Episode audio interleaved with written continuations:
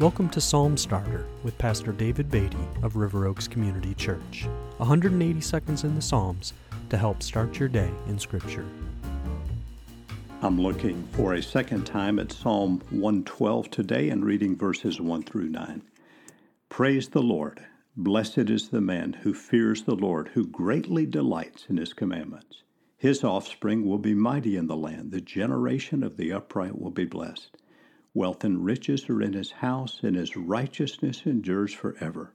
Light dawns in the darkness for the upright. He is gracious, merciful, and righteous. It is well with the man who deals generously and lends, who conducts his affairs with justice. For the righteous will never be moved, he will be remembered forever. He is not afraid of bad news. His heart is firm, trusting in the Lord. His heart is steady. He will not be afraid until he looks in triumph on his adversaries. He is distributed freely, he is given to the poor. His righteousness endures forever, his horn is exalted in honor. As we saw previously, the emphasis of Psalm 112 is on the blessedness of the person who fears the Lord and who delights in his commandments.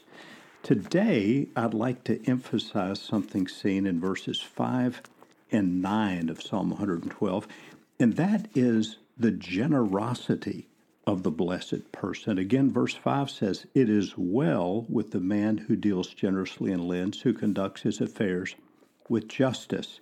And then again in verse 9, He has distributed freely, He has given to the poor. The point is that a person who is blessed by God is also a generous person. In the New Testament book of 2 Corinthians, the Apostle Paul is writing to the church at Corinth, and he's writing about the subject of generosity.